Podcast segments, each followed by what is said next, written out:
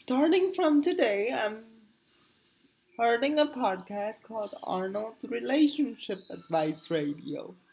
Send your questions to AKUO2010 at gmail.com. That's AKUO2010 at gmail.com. I'm assuming you all know how to spell Gmail here. I will give advice like if you're 24 and you're dating a Japanese girl that's slightly older than you, after you go out to dinner together, you have to go drink wine with her at a bar. You have to. To be considered a relationship partner. That's if you're a boy. If you're a girl, it's about the same thing.